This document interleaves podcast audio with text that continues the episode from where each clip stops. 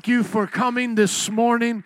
When I was looking at the prayer request, thank you, my brother. When I was looking at the prayer request, I saw that we have a page, by the way, MPI prayer requests, and I encourage you to join there if you would like to put your prayer request there. And I was looking there during this holiday season, and many were praying for grace during this time to reach out to their friends and family. And I just wanted to let you know I was praying for you. Hope everybody had a good Christmas. You all good? Amen. Open up your Bibles with me to John chapter 1, verse 43. Somebody say greater things. Amen. As we prepare to end out this year, I want to encourage you to believe God for greater things. Now, I know that can sometimes seem to be shallow in church. Those of us who have been around for a while have heard a message like this a time or two. Greater things are going to come. This is your year, etc., etc. And sometimes we then see that maybe greater things don't come the way we expected. You know, I wonder where all those prophets were at the end of 2019, as 2020 was talking, it's coming, and they were talking about greater things. They kind of missed the great thing of COVID, right? But does that mean greater things didn't come in the midst of those hardships? No, I believe greater things cannot be stopped by COVID. I believe greater things cannot be stopped by economies and presidents and these kinds of things. How many believe God's word is true no matter who's a president, no matter what's going on in the country, no matter who's sick or healthy? And we pray for good health upon everybody. Be wise during this flu and COVID season. It looks like COVID's going to be around for a while, so be wise whenever you have symptoms. But we're believing God for healing, amen? But let me just say this, greater things are coming into your life if you're hanging out with Jesus. That's just the way that it is. Now listen, I am a firm supporter of the Christian message of suffering. Oftentimes, Christians who preach like the way I'm going to preach today do not also preach about Christian suffering. And I'm not talking about suffering because you're broke, busted, and disgusted. That's not what I'm talking about. I'm talking about Christian persecution, Christian hardship. How many believe that's still a part of our message? Amen. And I believe God allows it and God gets glory through it. But the thing is that what people do is they try to put God in a box, and they try to say, well, if Christians are going to suffer persecution, if Christians are going to be ostracized, if Christians are going to be put down in a culture, then that means we can't expect greater things to come. And that's not true. We can, in the midst of being a persecuted people, in the midst of Christian suffering, experience greater things. And let me just say this. My heroes, those who have actually been in jail cells for Jesus Christ, whether it's Watchman Nee or Dietrich Bonhoeffer or others that I could talk about here, the famous Romanian that was jailed and started the ministry, Voice of the Martyrs, Richard Wombrand and others. I mean, I could go on and on. These are my heroes, and those are some of the more recent ones, as well as those in the past, and Corrie ten Boom, let's not forget about her, but those in the past as well. Ignatius and Polycarp and my favorite church fathers who gave their lives, the martyr named Justin. These are my heroes. But listen, greater things came to them even in the midst of their suffering. Greater things came into their lives even while they were in jail cells. Read what Watchman Nee wrote while he was in a jail cell. Read about what these church fathers wrote while they were suffering persecution. Ignatius said, I'm ready to be the communion for the lion as Jesus has become my communion. Think about that for a moment. He said, I am ready to be the communion of a lion to consume me as Jesus has become my communion. Isn't that something great to understand that? That he said, I am willing to give my flesh to a lion as Jesus gave his flesh to me. So I want to make sure that as I preach this, that I am not said to be superficial, because oftentimes a prosperity message, a message of blessing, a message of hope is said to be superficial, and then we want to categorize everybody and lump them all together. So people will say, like to me, Joe, are you one of those prosperity preachers? And I'm like, yes, I'm not a poverty preacher. You understand, if I had a choice of preaching to you God's blessing and prosperity versus being broke, busted, and disgusted, what am I going to say? God wants to bless you. God wants to make you able to save your money, pick the right stocks, the right houses, and land to buy. He wants you to be a blessing to your children and to your children's children. Can I hear an amen if you want to be blessed? But if you then say to me, well, are you like one of these kind of prosperity preachers, like someone like a Joe Loston who stutters when he's asked a question about sin or doesn't understand the heaven and hell message of the gospel that only pulls out the good parts of the gospel and doesn't talk about how we're sinful and wretched and miserable and poor and naked and blind and all that. No, I'm not like that. That's not what I'm like. But I do believe for the Christian, while we are here on earth, we should occupy the land. We should be the best doctors. We should be the best lawyers. We should be the best business people. We should put the world out of business in every form and fashion and every sphere of influence. We should have a better social media site than Facebook. Amen. We should make better phones than Apple. Can I hear an amen? Okay, if you're going to farm, then grow the best, watermelons or corn. If you're going to be a doctor, be the best doctor. Find the cure to cancer. Let's go. Amen. Can I hear an amen? Who wants to go and do great things for God? So there's a balance there. Can I hear somebody say a balance? A balance. Once again, Pastor, are you one of those who believe that everybody should be healthy, wealthy, and wise? Yes, because I don't want you to be sick, stupid, and poor. Are you listening to me?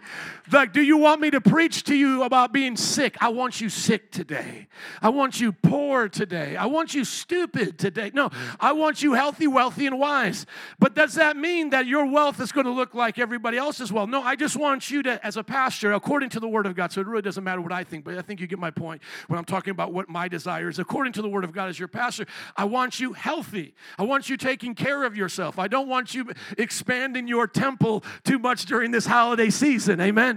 Don't make too many expansions during this holiday season. Try to moderate. I know it's so hard. And I don't want you to be poor. I want you to be successful in what you do. Save up your money. Have enough for your family and for those that would come in your line, because if Jesus doesn't come back in our lifetime, you need to hand down an inheritance to your children and your children's children. Amen? So let's not be naive about what we're supposed to do with our finances. And then, of course, we don't want people stupid. And that's why, even during this time with COVID, sometimes I'm talking to people, and they're like, oh, man, I just have a sore throat, my body aches, and a fever, but I'm all right. And I'm like, no, dude, that sounds like COVID. Dude, go get tested or quarantine yourself, okay? Because you have to use wisdom. I'm not anti-vaccine. I'm for medical science. Now, we have people in the church that are anti-vaccine, and go with your bad self, and we will write letters so that you and your religious conscience aren't forced to do it, because anyone who forces to stick something inside of you is wrong according to the Bible. Can I hear an amen to that? So we got your back. I'm just saying, me personally, I'm not anti that. I'm not anti-believing in other things like the earth is round. We have some flat earthers in the church, and I always tease them, okay? I believe the earth is round. How many of y'all believe the earth is round, okay? But there are others who just jumped on that conspiracy train, and it's taken them all the way to flat earth, okay? But I still believe in NASA. I know it's weird you have to say that, but I still believe that the rocket ships are actually going somewhere, that they're just not playing make-believe with us in a back studio of Hollywood, okay? Now, having said all of that, does that mean that I believe everything that comes across the news? Does that mean I believe everything that someone's going to tell me that has a name doctor before? Does that mean I'm going to believe everything that a scientist tells me? No, I'm going to use a critical mind. I'm going to come with thoughts and wisdom to discern that. So I want you healthy, wealthy, and wise. I don't want you to be broke, sick, and stupid. Can I hear an amen to that as a pastor? And at the same time, I want you to know there is a message of Christian suffering. This doesn't always go well for us. Sometimes we're going to lose things in life because we serve Jesus. But this is what I want to say. As long as you haven't taken it out of my hands, I'm going to be like a Daniel, ruling and reigning even in a pagan nation. Can I hear somebody say amen? We're going to be leaders in that nation. We're going to be, until they take it from us, we're going to keep ruling and doing things as Christ has called us to do, not reigning as pompous false believers, as the Bible says, they think they're reigning, but they're really not. No, I'm talking about being king's kids, having biblical authority, bringing something beneficial to the world, and believing that we're helping instead of hurting when it comes to the things that have to do with people's success, their health, their wisdom. I want us to be influencers in this culture. Can I hear an amen? Amen. Because we would be amiss, we would be amiss to think we're just getting raptured out of here. Now, do I believe in a pre-tribulation rapture? Yes, you guys have seen me or heard me do a series on the book of Revelation. I believe we get raptured before a 7-year time of tribulation. Then we come back with Christ to rule and reign for 1,000 years. And then what do I think that world is going to look like? Somewhat like Thor's world. There's going to be spirituality with high technology going on. Everybody go, ooh, that's what I personally think it's going to look like. It's going to be really cool. And then after that, we're going to be with Christ until for eternity, for all of eternity. We don't know what that world looks like. But listen to me, my friends. Just because you and I believe we're going to be raptured before a tribulation doesn't mean we necessarily have the timeline right. What if the rapture is 200 years from now? Okay, that's where I say to my friends who are post-millennialists or amillennialists, those who believe that the millennium is a sign of Christians ruling and reigning and bringing Christendom to the earth, and there are various people who believe that. Even in the past, some of my heroes, John Wesley, believed that Christendom was going to take over the world, not with conquistadors, okay, amen, can I hear an amen from my folks here? Okay, all my gente over here, we're not talking about coming and conquering the mind by force and raising the flag over Machu Picchu, okay?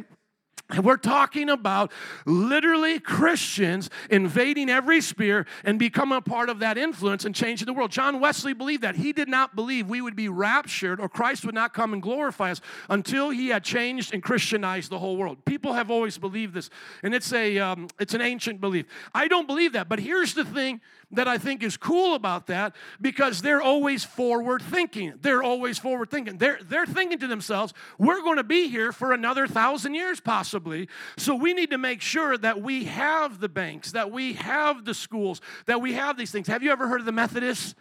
Have you ever heard of the Methodists? Look at what they did during the colonial times of American history. Study what the Methodists even did in a city like Chicago, starting universities, starting the different social networks that we now have. Because of their belief that we're going to be here for a while, they became Methodists, not just preachers, and they were awesome at that, but they became the starters of what we now call cities. They were the residents of cities that were built up with banks, with universities, with hospitals, and all of these wonderful things, because they said, if we're going to be here for a while, we need a hospital. Let's have a Methodist hospital. If we're going to be here for a while, we need a university. Let's have a Methodist university. Can I hear an amen to that? So I just want to encourage you, greater things. Somebody say greater things. Now let's get to the text. Thank you. I had to clarify that because I care about my reputation. Not that if people just go off foolishly and say stuff, I can't stop you. Not that kind of stuff. I'm talking about in this church. I want you to have it right. Don't get it twisted. This is what I believe when I say greater things, because I'm about ready to preach in Jesus' name. Greater things are coming. Hallelujah. Greater things are coming. And I just want to make sure when you hear me preaching about greater things, you understand. I know that they can still throw you in a jail cell and take away some stuff from you, okay? I want you to understand when I'm preaching about greater things, I know that the most important thing is Christ in your heart, but I do want you to believe this year for great things, amen? All right, here we go. Come on, verse 43. And I want to give you the text without the preach. I want to teach it first, so let's honor this text. Verse 43. The next day, Jesus decided to leave for Galilee. Finding Philip, he said to him, "Follow me." We're going through the book of John verse by verse. This is now Jesus' real first time of talking to the disciples and saying, "Come follow me." In the verses prior, they asked him, "Where did he stay at? Where are you staying, Jesus?" And he said, "Come and you will see." But now the term "follow me," this is the first time that it's used. He says to Philip, "Come follow me." This is what I want you to do, Philip. I want you to stop what you're doing. Follow me. Look at verse 44. Philip, like Andrew and Peter, those are the two brothers, was from the town of Bethsaida. Philip found Nathanael and told him, "We have found the one Moses wrote about in the law and about whom the prophets also wrote, Jesus of Nazareth, the son of Joseph." Now look at this response that Nathanael had here. "Nazareth," verse 46. "Can anything good come from there?" Nathanael asked. "Come and see," said Philip. How many want to come and see if something good can come from Jesus? Amen. Verse 47, when Jesus saw Nathanael approaching, he said, "Here truly is an Israelite in whom there is no deceit." How do you know me? Nathanael asked. Jesus answered, I saw you while you were still under the fig tree before Philip called you. So this is a part of the story that Jesus knew that we're not even told in the narration by the gospel writer. Verse 49, then Nathanael declared, Rabbi, teacher, you are the Son of God. You are the King of Israel. Can I hear an amen for that? Thank you. Verse 50, Jesus said, you believe because I told you I saw you under a fig tree. You will see, somebody say, greater things. Thank you. You will see greater things than that, he said to him. And then he added, very truly I tell you, you will see heaven open and the angels of God ascending and descending on the Son of Man. Let's go now to verse 43. We see that these are the disciples of John the Baptist, and now John is going to begin to hand them over to Jesus. And Jesus is now going to take the baton of these faithful disciples and make them his disciples. As we learned in prior verses, these disciples weren't folks that had no idea about what was going on. As we talked about in the differences, the surround sound of the synoptics, Matthew, Mark, and Luke versus John here, is that Matthew, Mark, and Luke would give you the impression that Jesus just walks up to random fishermen, random folks, and says, come follow me. John adding in what I would like to call the front left rear or the front left speaker. How many have surround sound? Front left. Here we go. John now plugs in this sound that we didn't hear before, that actually most of these disciples, not all of them, but the first core group here is coming from John the Baptist, that they had been John the Baptist's disciples. They were faithfully serving with this man of God as he was a forerunner to Jesus. They had heard John the Baptist speak well of Jesus. They were probably there at the baptism of Jesus, and then those following days as Jesus came by, John the Baptist says, this is the one I told you about, and they start following him. And then now Jesus starts picking them out and says, I want you guys to be with me. And he's eventually going to get 12, and we know that he's going to ordain them as the 12 apostles.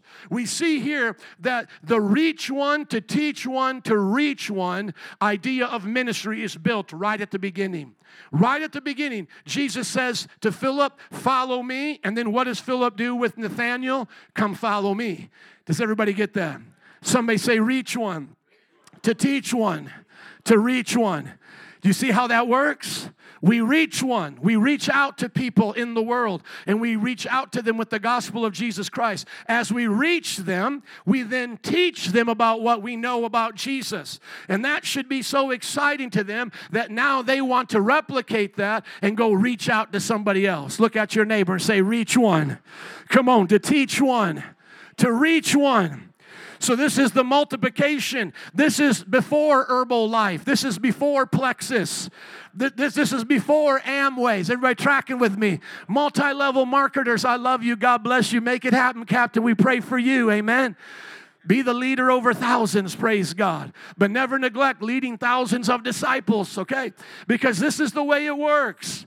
The church didn't need advertisement, paid advertisement. The church didn't need commercials. The beginning of the move of God here didn't need billboards. All it needed was people who had experiences with Jesus that were willing to reach out and share them with somebody else and say, I found the Messiah. Come check him out. You will change your life. Amen. We are believing God that even in this place we can do the same. We can use the advertisement. We can use billboards. Believe it or not, when I was a young preacher at Bible college preaching, they took a picture of me, put it up for the Bible college, and I was on a billboard in New Orleans. Can you imagine that? I remember talking to one of my young people. I just was kind of tricking with him, and I said, I was doing discipleship in the inner city, had him in my car, and I said, I was a high school dropout. And he's like, yeah, I know, Pastor. And I'm like, I used to do drugs. And he's like, yeah, I know. And then I go, and God put a call on my life now to preach, and I've been born again and saved, and God did all this. He's like, I know. And I'm like, what do you think would be the wildest thing God could do for somebody like me who used to be on drugs, used to be a disgrace? Come on. I said, wouldn't it be something that God put that person on a billboard preaching? And he was like, oh, yeah, that would be crazy. That would be crazy. And I said, bro, look up. We were sitting underneath the billboard by the highway. We looked up. He saw that billboard of his pastor preaching. Come on, somebody. God can do it. Won't he do it? Somebody say greater things. Greater things. Did you think I thought I was ever going to be on a billboard preaching? No, but God said, I got a plan for this high school dropout, incarcerated young man. I'm going to use him for my glory. And I just go back to the scripture and say, he didn't choose the wise, so that's why I'm up there. I'm not the wise one, amen? He took the one that was the most foolish and said, I'll use him as an example. But you see, that's how God is. He does greater things that you could even imagine. I remember there was a young man that was working at a bank with my wife, and there was a woman in the church, a young lady in the church that started working there. So my wife got this young lady a job at the bank, and eventually there was a young man that liked the young lady, but the young lady was wise and said, hey, you can't date me. You can't get any of this until you come to church. You got to come to church, and there's been a lot of men saved that way. Can I hear an amen? So one of my favorite Bible college professors, Pastor Wade Southern, who preached on the South Side, who has passed away, is with the Lord. That's how he came to Christ, for a woman. So anyways, he came to church to get himself a little bit of this bonita senorita. You know, he comes to church, and then lo and behold, what happens? He gets saved. They don't become a couple. They don't do that, but he's still saved to this day. Well, this young man ended up becoming a great part of our church, and at one point when I went to India, I was looking for people to bring with me, and I said, brother, would you come with me? And he said, yes. The church paid for his tickets. And lo and behold, a few years after this dude got saved because of liking a girl at a bank, he is now in India preaching the gospel. Won't God do greater things? I mean, if you just ask somebody, do you think, if you would ask this guy, do you think in 2 years you'll be in the villages of India preaching the gospel? This guy would have said, man, you are crazy. I don't even know what the gospel is. I'm not even a Christian. What are you talking about? And yet, just within a few years, he found himself in India preaching the gospel. And he was a dear brother, and he was there for me, too, because my goal, Brother Juan, was always to preach at least 4 or 5 times a day, talking about the Methodists. That's what they did. Well, I got to do that, and then I hurt myself. So about the 4th message of the day, I literally lost my voice. I'm preaching like this. For like the 4th or 5th time, I couldn't even talk anymore. I literally just walked over to my brother as if I was in a wrestling match, tagged him, gave him the mic, and said, bro, you got to keep preaching because I preach that much. Come on, somebody say, help us, Jesus. Greater things, greater things. So he calls, Philip brings Nathanael with him and says, hey, man, we're going to go, we're going to go meet this Jesus guy, and he's from Nazareth. And then Nathanael mocks Nazareth and says, what good can possibly come out of Nazareth? And what this means is that Philip didn't explain to him all of the prophecies that needed to happen for him to be a lowly servant, yet he would be born in Bethlehem, raised in Nazareth. He would be overlooked by his own people. It just seems like Nathanael gave him enough, and we'll talk about that in just a little bit, to get his appetite wet, but enough to see if he would trust him. And so now when Nathanael hears, oh man, the Messiah, you think the Messiah is coming from Nazareth? He now wants to call out Nazareth, which at that time was probably like a small podunk town, or what we could say like a Gary, maybe a little sketchy. So imagine, hey, man, I got a great restaurant. I'm already looking at people and laughing too much fun. I got a great restaurant to take you to. Oh, yeah, man, where's it at? Oh, it's in Gary. What would you all say back to that, Chicago folks? You'd be like, oh, Gary. Okay, well, I don't know, can anything good come out of Gary? By the way, I'm an Indiana boy, so I can make fun of Indiana places, but, man, Gary is a place that you might not think that well of, but how many know good things can come out of Gary? And so when they were hearing about Nazareth, they're like, man, what good can come out of Nazareth? But you see, Nazareth was a place that God had chosen the Messiah to be born and raised because he didn't want him to be a person of reputation. He wanted him to be one that they would overlook, that they wouldn't pick first to be on the team or even go looking for him to recruit him on the team. And so how many know the people of this world will overlook you, but God still has his eyes on you? Amen. People might say, well, what good can come from that desk in the corner? Oh, something real good is going to come. That one that's in that corner cubicle, they're about ready to be the CEO in Jesus' name. Oh, what good can come out of this guy who just got a truck and stuck a magnet on it? Bob's remodeling. Oh, something good's going to come out of this one. He's going to give Trump a run for his money in the next 10 to 15 years building all over the cities. Come on, are you listening?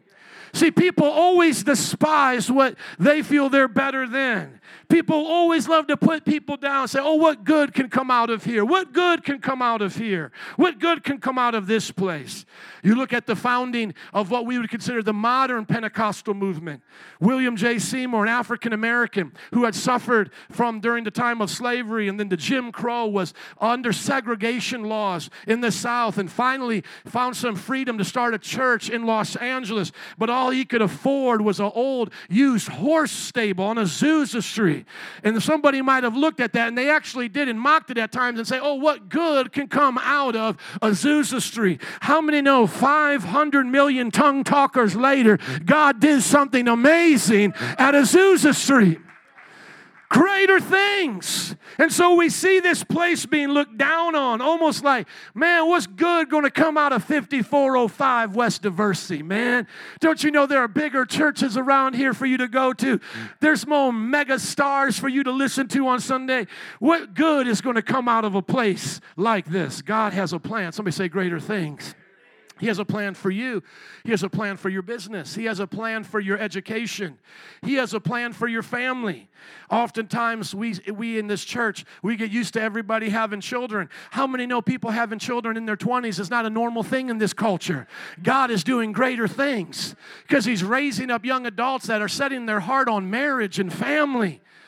And thank you. And I just want to say this ahead of time before we even get into the end of the year reports, when we'll share about how much you gave to this church to do what we did, there's always the reaction that happens during that time, which is, that was given here? Seriously, because we give you all the numbers and people always say it to me, and I'm sure somebody said it to you or something like this. You mean y'all do that here? Yeah, we do that here because of your generosity, because we give our tithes and offerings. We save like little chipmunks, amen? We're not wasting it. We're waiting for the right thing so that we can do it in cash, amen, so we can buy and not be in debt. Nothing wrong with mortgages and things like that, but we want to do things debt-free, full of the glory of God, and give it all back to Him, amen? But I think about how people look down on Jesus even from Nazareth, and I think, man, He could have been being raised anywhere. He could have been being raised in that place where they knew the prophecy was, Bethlehem. He could have stayed there, but God wanted Him in this kind of podunk place. He could have lived in Jerusalem, as you see when He goes to get, when He goes to the temple there, and He's hanging out, and He begins to talk to the religious leaders. So he could have gotten along in some way there, but the Bible says He was put in this place. So He just basically says, man, just come and see. Now look at verse 47. Jesus has intimate knowledge about this man. Now, at this point, a lot of times people say, of course, that's Jesus. He's God in the flesh. He's going to have all this knowledge. But we believe that Jesus, God in the flesh, though He did not empty Himself of His divinity, please don't ever say Jesus stopped being God. He's always fully God. He just added to His nature humanity. Can I hear an amen to that? Understanding the hypostatic union, the incarnation. But understand this, Jesus was dependent upon the Holy Spirit to have this information. He could do nothing unless He saw the Father doing it. In His dependence upon the Father reveals to Him, this is an Israelite in whom there is no deceit. And otherwise, what He says about Nathanael is a compliment. He says, here's a guy who tells it as it is. You know, and that kind of throws off Nathanael because that might sound like someone's trying to butter him up, you know, like maybe like a used car salesman technique. Oh, here's a guy looking for a deal. Oh, yeah, I can tell you're a sharp shopper, you know, almost like they're trying to butter him up. No, but Jesus is letting this man know, I know you. Look at this man, Nathanael. Everybody look at him. He's an Israelite that tells it as it is. I'm not going to try to lie, or Jesus wouldn't lie, but, you know, I'm not going to sugarcoat it with Him. I'm going to tell it just the way it is to this man. That's the way he likes it. I'm going to give it just the way it is. Now notice here how Nathanael, and I love it, he responds. He goes, how do you know me? I could just see this conversation with guys, you know, like in our world, in our Chicago-like world, you know, somebody coming to church, and then maybe a pastor or you as a life group leader look at him and go, hey, man, I can tell this guy, you for real right here. And that guy like, man, how did you know me? Man, God put you on my heart. I can just tell. You're not here for us to play games. We're going to make sure we tell it to you straight. And Nathanael goes, how do you know me? And then Jesus said this, I saw you while you were still under that fig tree. See, Jesus says, I have intimate knowledge of you. I can prophesy about your past, but not only that, I can prophesy about your future. Hello, somebody? And so he gives him this intimate knowledge, like you must have been chilling under a tree, and he says, I know that you're not about to seed. I know you were under this tree. And then Nathanael, at that moment, is now convinced, this one that is talking to me, it doesn't matter where he is from. It doesn't matter what people think about that area of town. This one is the Son of God, the King of Israel. If you believe it about Jesus, can you say amen? Amen. Now notice that declaration. That declaration is the declaration of the Messiah. It's already been said prior to this in verses earlier that they had found the Messiah. Andrew calling Peter, he said, this one is the Messiah. You can see that in chapter 1, verse 41. They believed him to be the chosen one. John the Baptist had called him that. They believed him to be the Messiah. They believed him to be the Son of God. They believed him to be the King of Israel.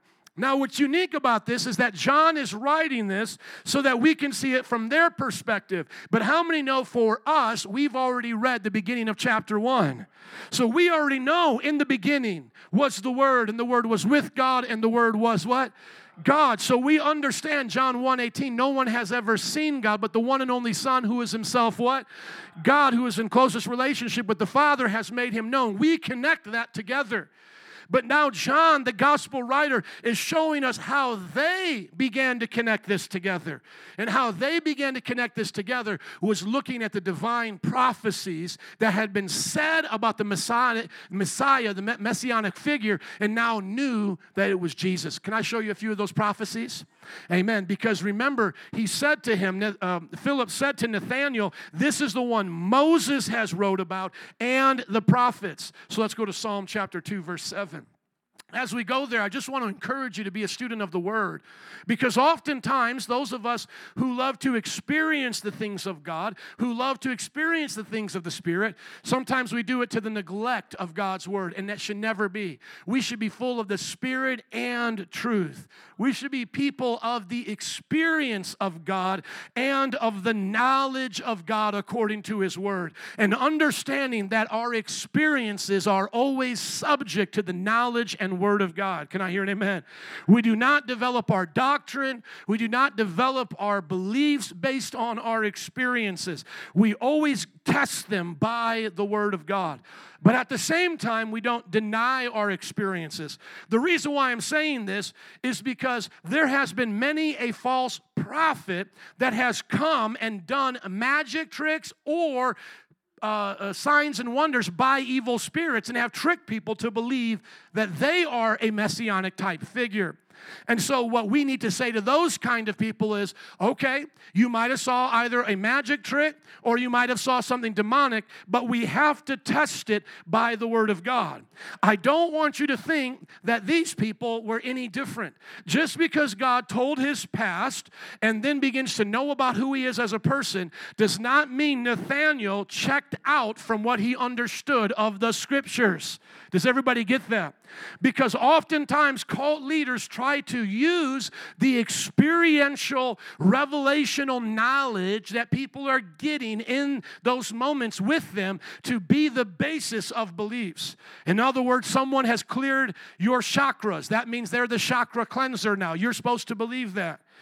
Just because someone told you something about your past, how many know demons know things about the past, or psychics can know what's going on in your life?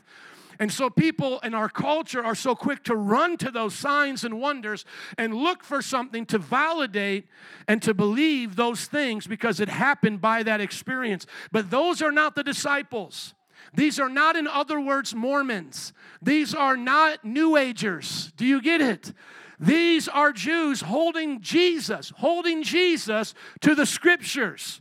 They want to see, does this Jesus fit the role of the Scriptures that they had been taught to honor and believe?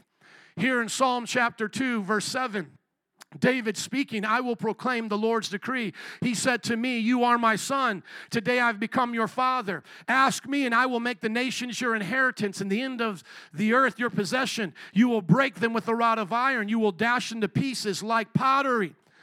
Now, how many understand that this is talking about Jesus and him ruling and reigning? How many get that right there? So when they were saying, you are the Son of God, you are the King of Israel, how many of them believed that this was coming next? Okay, it gets quiet when I preach like that. I'm going to ask the question again. There is a right answer, class, okay? How many of you believe, go back to the notes so everybody can see it, that when Nathanael said, you are the Son of God, and I'll swipe back over. Let's see if we see Son of God here. God's speaking to someone and says, you are my son, right? So we're in a context of a prophecy. Now go back to the John, please. And he says, you are the King of Israel. Now go back here to Psalm chapter 2. He says here, I will make the nations your inheritance. Sounds like a king to me, right? And the ends of the earth your possession. So how many understand, let's make sure we're on the same page, that if Nathanael was saying about Jesus at that moment, you are the Son of God, you are the King of Israel, that he thought these things were happening next. And the nations will be your inheritance, and the ends of the earth your possession. You will break them with a rod of iron. You will dash them to pieces like pottery. So now you understand the context and the tension that these disciples were in while believing Jesus was the Messiah and also trying to understand why he's not killing people and whipping them with a rod of iron. Does that make sense? This is now the tension. This is now why Jewish people, thinking they were doing the right thing before God, shout to crucify him, because in their minds, this is an imposter. Because if he truly was the King of the Jews, if Jesus truly was the Son of God, Caesar would be getting his back broke right now by the rod of iron in this man's hand. Okay, you all tracking with me? So let's not jump ahead in John chapter 1 all the way to John, 18, 19, 20, and all of these chapters thinking that we're better than them. Let's catch what they're catching, and let's make sure that we give them grace throughout their mistakes and their misunderstandings. The reason why they are struggling is because of passages like this. But what did they also know? Let's now be a little bit rebuking towards them. What did they also know? Jesus was called by John the Baptist the Lamb of what? So now they understand that he's not only a lion, he's also a lamb. He's not only a king, he's also a servant. Go to Isaiah 53. So were they given enough to understand without stumbling and falling? They were. Even though they will stumble and fall at different times, even though it seems like only John held on long enough through the crucifixion to see the whole thing, the rest of them are running scared, the rest of them are denying him or doing something crazy. This, what we see, was given to them by John the Baptist right at the beginning. Look, the Lamb of God who takes away the sins of the world. Look at Isaiah chapter 53, verse 7. He, talking about this messianic figure, was oppressed and afflicted, yet he did not open his mouth. He was led like a what? Like a lamb to the slaughter. And as a sheep before its shearers is silent, so he did not open his mouth. By oppression and judgment he was taken away. Yet who of his generation protested? For he was cut off from the land of the living for the transgression. For the what? Come on, somebody say transgression.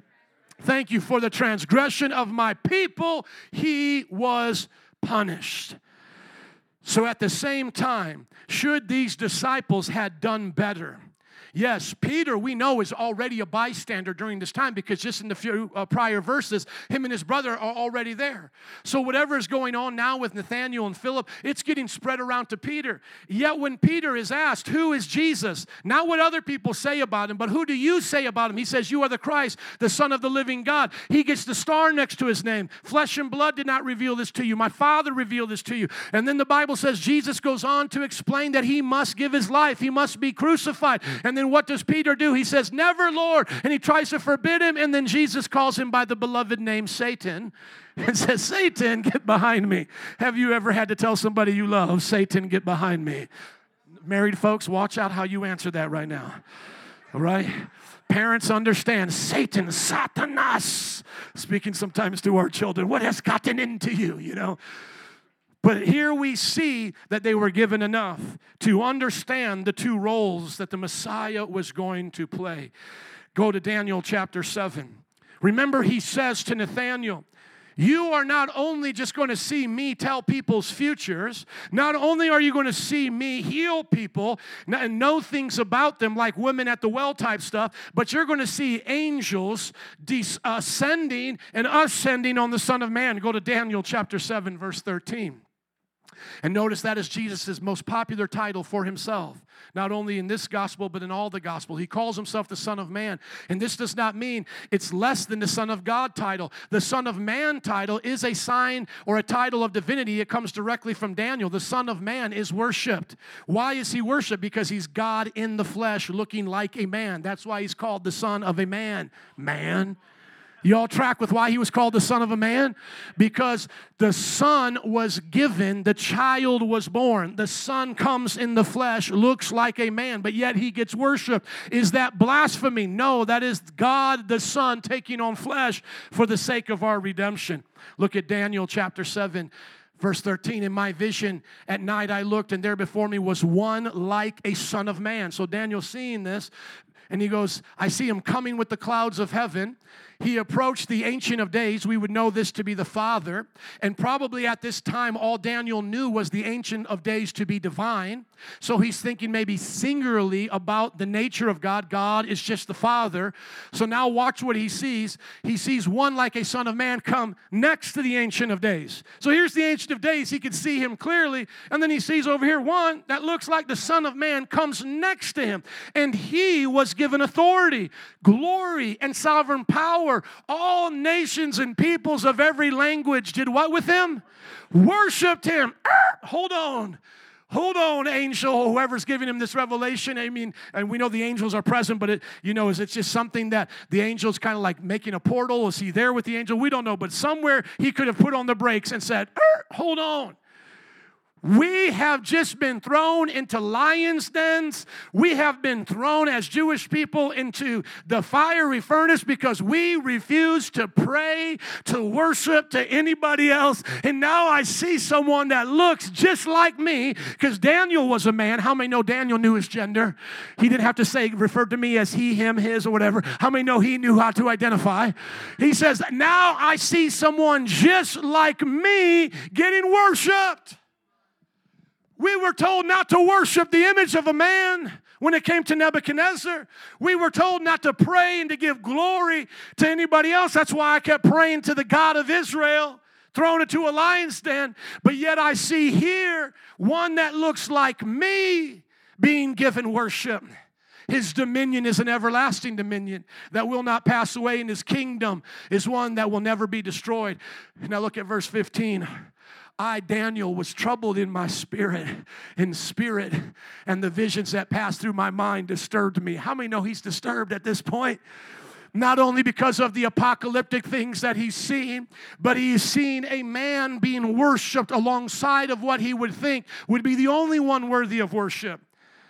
And so what do we now get? As we see Jesus on the earth, we see this revelation coming to its fullness. Is the way I like to say it. The Trinity was concealed in the Old Testament, and now with Christ in the New Testament, it's being revealed. Jesus is going to go on and explain to us the person of the Holy Spirit in the book of John. But right here, understand this, that when Nathanael is calling out, saying, you are the Son of God, the King of Israel, what he is saying is, you are the divine Son of God, worthy of worship. These men were willing to begin to have their experiences be tested by their theology and come up with doctrine that they had not yet considered. And I say that carefully. I'm going to say it again because I don't believe there's a third covenant coming with the Book of Mormon. Listen to me. At that time, they were serious students of the Scriptures. But they did not understand all the nature of God and all that was there. And how many know we're still seeking to understand? And yet, as they began to look at these Scriptures, as they began to see in Jesus the fulfillment of these Scriptures, they were faced with doctrines they had not considered in their entirety.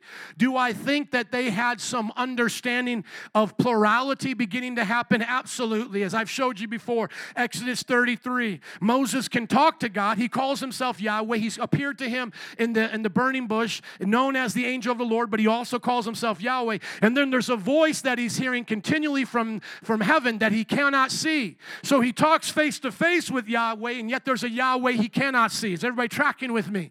And then there's a presence that's always around the Yahwehs that he's with that provides the glory, the covering, the fire by night, the cloud by day. And he begins to understand that that presence has the same kind of mind, will, and emotion as the voice and the person he's talking with. There's the Father, the Son, and the Holy Ghost. We see that on the mountain of transfiguration when the disciples are there. The Father is speaking. Moses is there with Jesus and the disciples face to face in the cloud of God's presence, the Holy Spirit. We see that at the baptism of Jesus. Now it's being fully revealed to us. Jesus is in the water. The Father is speaking in the presence of the Holy Spirit, and the form of a dove is coming down to rest upon Jesus. Everybody say the Blessed Trinity. We believe in the Blessed Trinity because it's revealed in Scripture.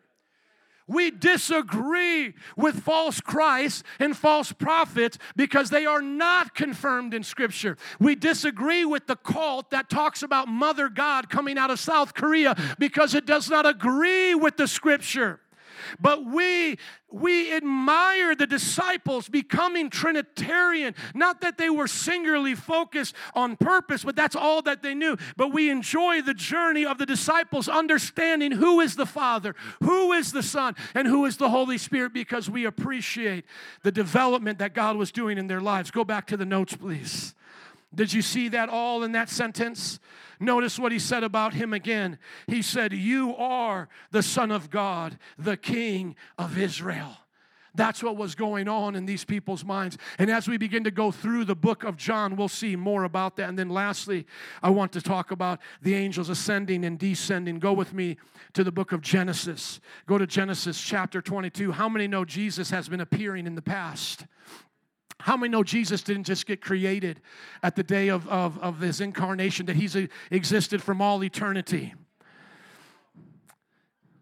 Let's not go here. Let's go to, I want to go to Jacob's ladder.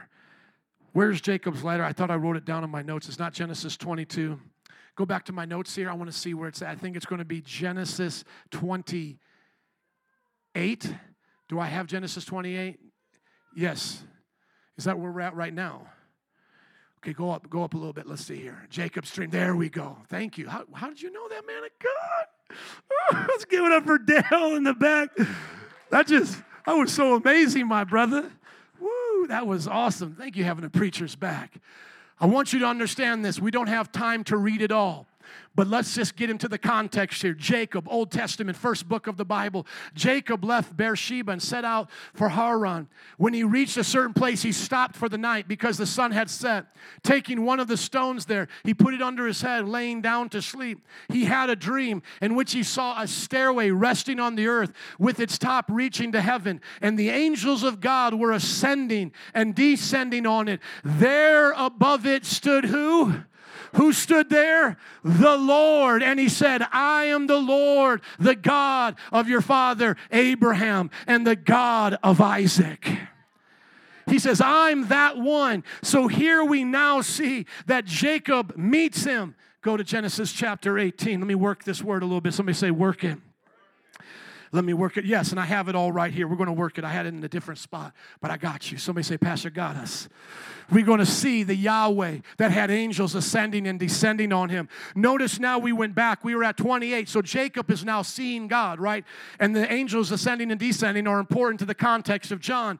But something that we have to understand is it's the same God. Somebody say the same God. So he says, "I'm the God of Abraham. I'm the God of your father Isaac. I'm that same God." Now look at Genesis 18, verse 1. The Lord appeared to Abraham. Now just put in the new tab there, John chapter 1, verse 18, tying it together what we've already learned. And then I want to show you a few more experiences with Jacob to show you what Jesus was saying to this man. This is powerful. Remember what we read in John. No one has ever seen what? Okay, now go back to the other tab. No one has ever seen him, but it says the Lord what? Appeared to Abraham. Doesn't the word appear mean seen? The Lord became visible. Didn't we read in Genesis chapter 8 that here we see Jacob looking up and he sees the Lord standing on top of the ladder while angels are going up and down? And I'll go back to John 1:18. John 1:18, but it says, hold on, but no one has what? Seen God ever. Now go to Genesis chapter 37. Genesis chapter 32, remember, it's the same God of Abraham, Isaac, and Jacob. Genesis chapter 32, verse 30. Remember when Jacob wrestled with God? Look at what he says in Genesis chapter 32, verse 30, at the end of his wrestling match where he got his hip knocked out of socket and his name changed. So Jacob called the place Peniel, saying, "It is because I saw God," what? "Face to face, and yet my life was spared." Now, you ready for the cherry on top here with Jacob, the one that he first met? Remember, he first meets the Lord of Israel in Genesis 28, seeing angels ascending and descending. He then wrestles with him in 32 and says, "I see him face to face," the same God that appeared in Genesis 18 to Abraham. Now look at Genesis 48, 15. Notice this. When an Israelite is praying, can they pray to anyone other than God? Yes or no? Can an Israelite pray to anyone other than God? Is there any scripture where an Israelite prays to anyone other than God? Absolutely not. But look at Jacob's prayer. He's blessing these boys at the end. He says, "May the God before whom my fathers Abraham and Isaac walked faithfully, the God who has been my shepherd all my life to this day, the angel who has delivered me from all harm, may he bless these boys. May they be called by my name and the names of my fathers Abraham and Isaac, and may they greatly increase on the earth." Why does he add there the angel of the Lord?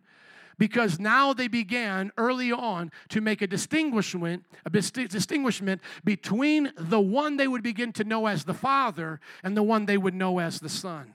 They don't really quite understand all that's happening, but they know there is a Lord that they do not see, who goes by the name Yahweh, who speaks like he did to Moses. And yet there is a Lord they see, and not only see, but have wrestled with, have eaten meals with, have seen face to face, going back to the book of John. I love this. Notice this. Jesus says, "I saw you." He uses that terminology. "I saw you under a fig tree, but now you are going to see me on top of angels coming from and out of me," or from me. "Yeah, I saw you under, but now you're going to see me above." Is everybody tracking with me? "I saw you under a fig tree, but now you are going to see me lifted up and angels coming upon me and coming from me." Where do we think Nathanael saw this? Possibly at the ascension of Jesus Christ. We know he wasn't on the mountain of transfiguration, but he might have had a vision of Jesus on his own, or at the ascension, or now that he's in heaven. But how many know Nathanael has seen Jesus high and lifted up and angels ascending and descending upon him? Amen. Band and altar workers, would you come, please? How many are ready for greater things? Look at your neighbor and say, "That was just the introduction."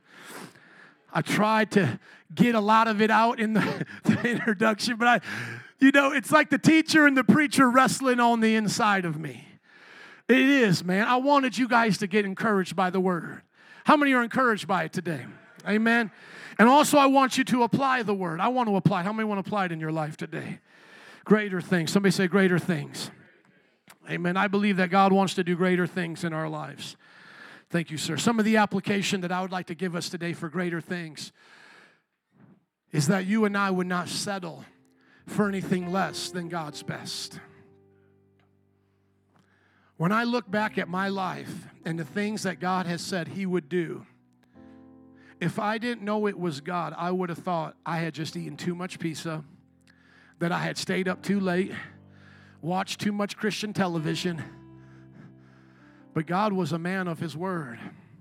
The Bible says, "Let God be true and every man a liar." There are some things that you don't even believe, and I know because I've been there, that you don't even believe God has spoken. You've heard it, but you didn't think it was God because it was beyond your own imagination. It was beyond what you could think or believe for yourself. And I want to encourage us as we have this last message of the year that you would seek God in prayer for this week as you get ready to start a new year. And say, "God, what do you see in 2022 that's greater than what I see right now in 2021? What do you see, God, that's greater?" Because the Son of Man is still with us today. And the Son of Man wants to show us things that no eye has seen, no ear has heard. The relevance for Nathanael is that even though Nathanael's going to watch his Messiah get punched, beaten, beard pulled out, spit upon, he will still see him high and lifted up.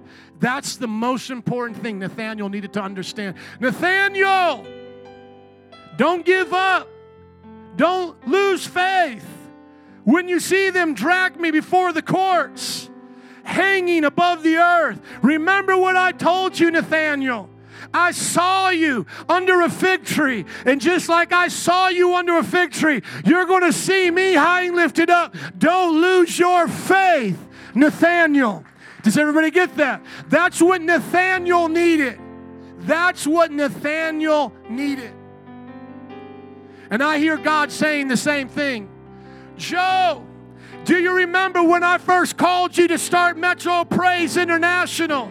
I told you 100,000 disciples were going to come, 50 churches here, 500 around the world. Many years later, when you're still in a storefront, don't you give up. Don't get discouraged. Don't give up now. You will see what I said you would see. What is God speaking to you? What is God speaking to your family? Because that's what God gives us to hold on to when we go through times of discouragement. Remember when I talked about the suffering church? Do you know that the suffering church, Polycarp, Ignatius, some of those first ones, you know what they saw beyond being burned and eaten alive? They saw a church coming and taking over nations, ruling over the Roman Empire. They saw the gospel going to every continent. And they said, it's worth me giving my life for. In the natural, we call these heroes. When those people ran off the ship in World War II to the shores, you know what they saw? They saw a world without Nazism and you and I being able to worship freely in a country not controlled by Hitler. And so when they ran off those boats and were getting mowed down and bodies were laying everywhere, someone still had to step over that body and keep running towards that shore because they had a belief, they had a faith, they had a hope, they had a dream that someone is making it to where those pillboxes are and where the machine gun fire is. Someone's going to conquer that land. Someone's going to go to the artillery fire. Someone's going to keep marching. If it's not me, someone behind me will keep marching and we will take the land. You have to get to a point in your Christian walk where you see what others do not see. You have to get to a point where it doesn't matter where you're from and what others have said about you and the limits they put upon you. You have to get to the point in your Christian walk where it's God's word, hell or high water. It's God's word whether anybody's with you. It's God's word whether anybody believes it. It's God's word. His word is a lamp unto your feet and a light unto your path. His word is the foundation you're building. Because you know there are greater things. There are greater things for the families here today. There are greater things for your marriage. There are greater things. Jason, look at me. There are greater things that you have never seen, that has never even entered into your heart, that God has for you and for your future. Greater things, sister. Greater things. God is asking us to join Him for the journey. Because imagine if Nathanael would have said, at the moment of the arrest, at the moment of the beating, at the moment of the crucifixion, I'm out of here. He never would have saw all of these things. And so often, as the Bible says in Galatians, we give up at the moment of our breakthrough. When I was getting my doctorate, I wanted to quit 3 different times. Matter of fact, I dropped out of 2 schools. I switched and I was moving all around. And then the last time that I wanted to quit, the third time, I said, I told my wife, I'm done. I only had 1 class left, 1 class left. And I said, I am done with this school. I'm done with these backslidden professors. I'm done with these students. I don't enjoy this anymore. This is not for me. And God said, hold on. I'm going to show you a Joe that has a doctorate. I'm going to use you as a testimony. from somebody who went from a high school dropout to someone who has a doctorate. Hold on. There are so many of you here right now, single young adults, and you're wondering, will you ever get married? Will you ever be that one that has a child? Will you ever be that one that has a lineage? And God says, I see you sitting around a table, and your whole house is filled with your children and your grandchildren. I see you being a new patriarchy or monarchy, or, you know, with your wife and your kids. You're the new mother of a new generation. You're the new father. Don't give up. God sees greater things, and He wants us to trust Him. Can we stand to our feet, please, in closing? Greater things. Father, would you do it? In an attitude of prayer, if you don't know Jesus yet as your personal Lord and Savior, would you begin to confess Him as Lord of your life? Confess that He died and was buried, rose again on the third day for you to be forgiven of sins. And start to call out to Him to save you, to change you, make you new. If you want to come up for prayer even now, you can. If you want to be saved, because you'll experience something greater than you can even imagine, salvation. For those of us who are here who would say, I'm already saved, would you look at your heart right now into those promises that God has spoken? May He bring them to your remembrance right now. And I pray right now that you will lift them up to Him and say, Lord, show me these greater things. Come on, would you lift up whatever God has put in your heart? These are not just your wishes. These are not your human-centered ideas. These are God's dreams that He's given you. Would you lift them up right now and say, Father, may they come to pass in Jesus' name. A family, a job, a career, a calling, a ministry. Oh, Jesus, would you do it?